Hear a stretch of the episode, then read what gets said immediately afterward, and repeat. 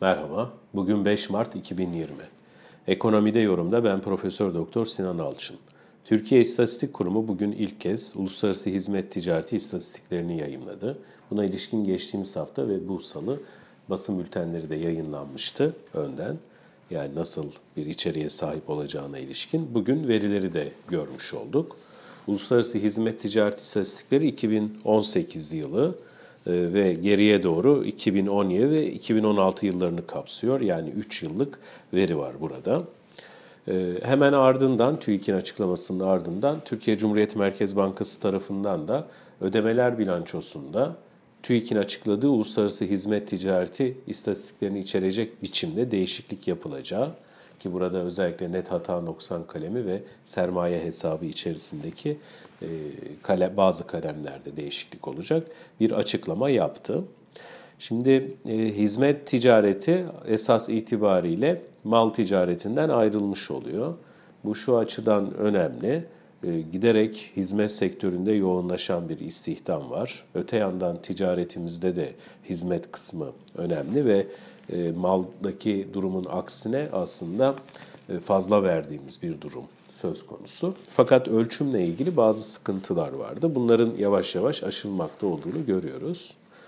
Şimdi hizmet dediğimiz zaman uluslararası ticarette neler aklımıza gelmeli? Birkaç örnek vermek gerekirse, örneğin e, gemi bakım onarım hizmetleri, uçak bakım onarım hizmetleri, taşımacılık hizmetleri, bunun dışında çeşitli posta ve kurye hizmetleri, öte yandan sigorta hizmetleri, finansal hizmetler e, gibi, inşaat hizmetleri gibi ya da kişisel, kültürel, eğlence hizmetleri gibi birçok hizmet var.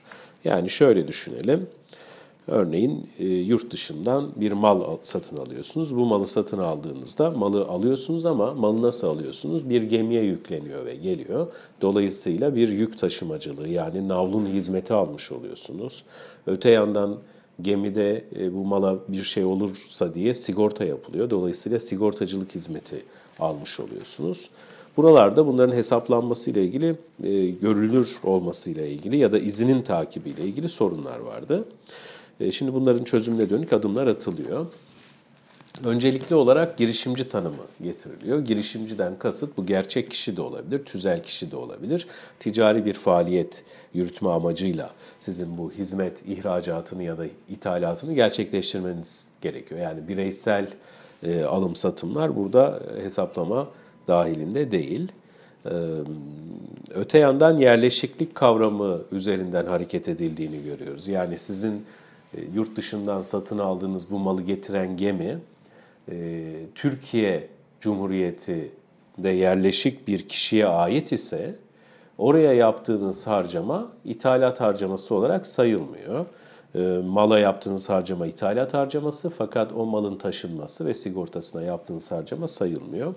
Burada da iki ayrı yol var. Ya bandıra üzerinden yani geminin hangi bandıraya sahip olduğu bilgisi üzerinden hesaplama yapılabilir ithalatta ya da yerleşiklik üzerinden. Şimdi burada bir değişim var. Bandıradan yerleşikliğe geçiyoruz. Bandıra konusunda şöyle bir sıkıntı var tabii gemi taşımacılığı konusunda Türkiye'de.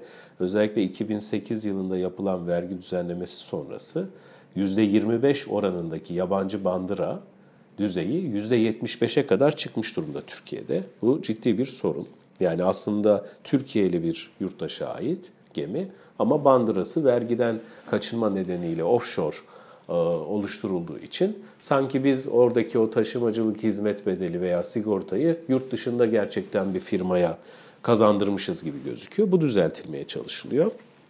İhracat kısmında da KDV1 ve KDV2 iadelerine başvuru lar üzerinden bir hesaplama yapılıyor. Üç yöntemle aslında bu hizmet ticaretin izi bulunmaya çalışılır. Birincisi bankacılık sistemindeki transferler. Bir diğeri anket yöntemi. Şimdi daha öne çıkartılan ise idari kayıtlar.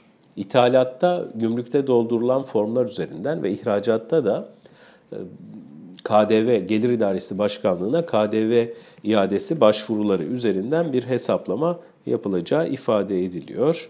Bu veriler T artı 82 yayınlanacak. Yani e, yaklaşık iki buçuk ay sonra e, güncel veriyi görmüş olacağız. Örneğin işte Ocak ayı verisini Mayıs'ta yayınlayacak. Şimdi bu ilk veri olduğu için tabii toplu bir e, yayım görmüş olduk. 2016, 2017 ve 2018 metodolojik olarak da baktığımızda e, ödemeler bilançosu dengesinde de değişiklik yaratacak. Tabii burada kalemler arasında bir kayma ortaya çıkacak.